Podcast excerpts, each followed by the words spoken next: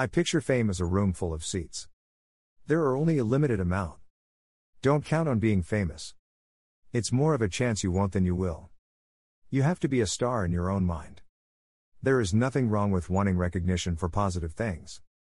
Don't let the pressure it brings stress you out. If you have to doubt your motivation, you might want to change your move. Being famous. What does it prove?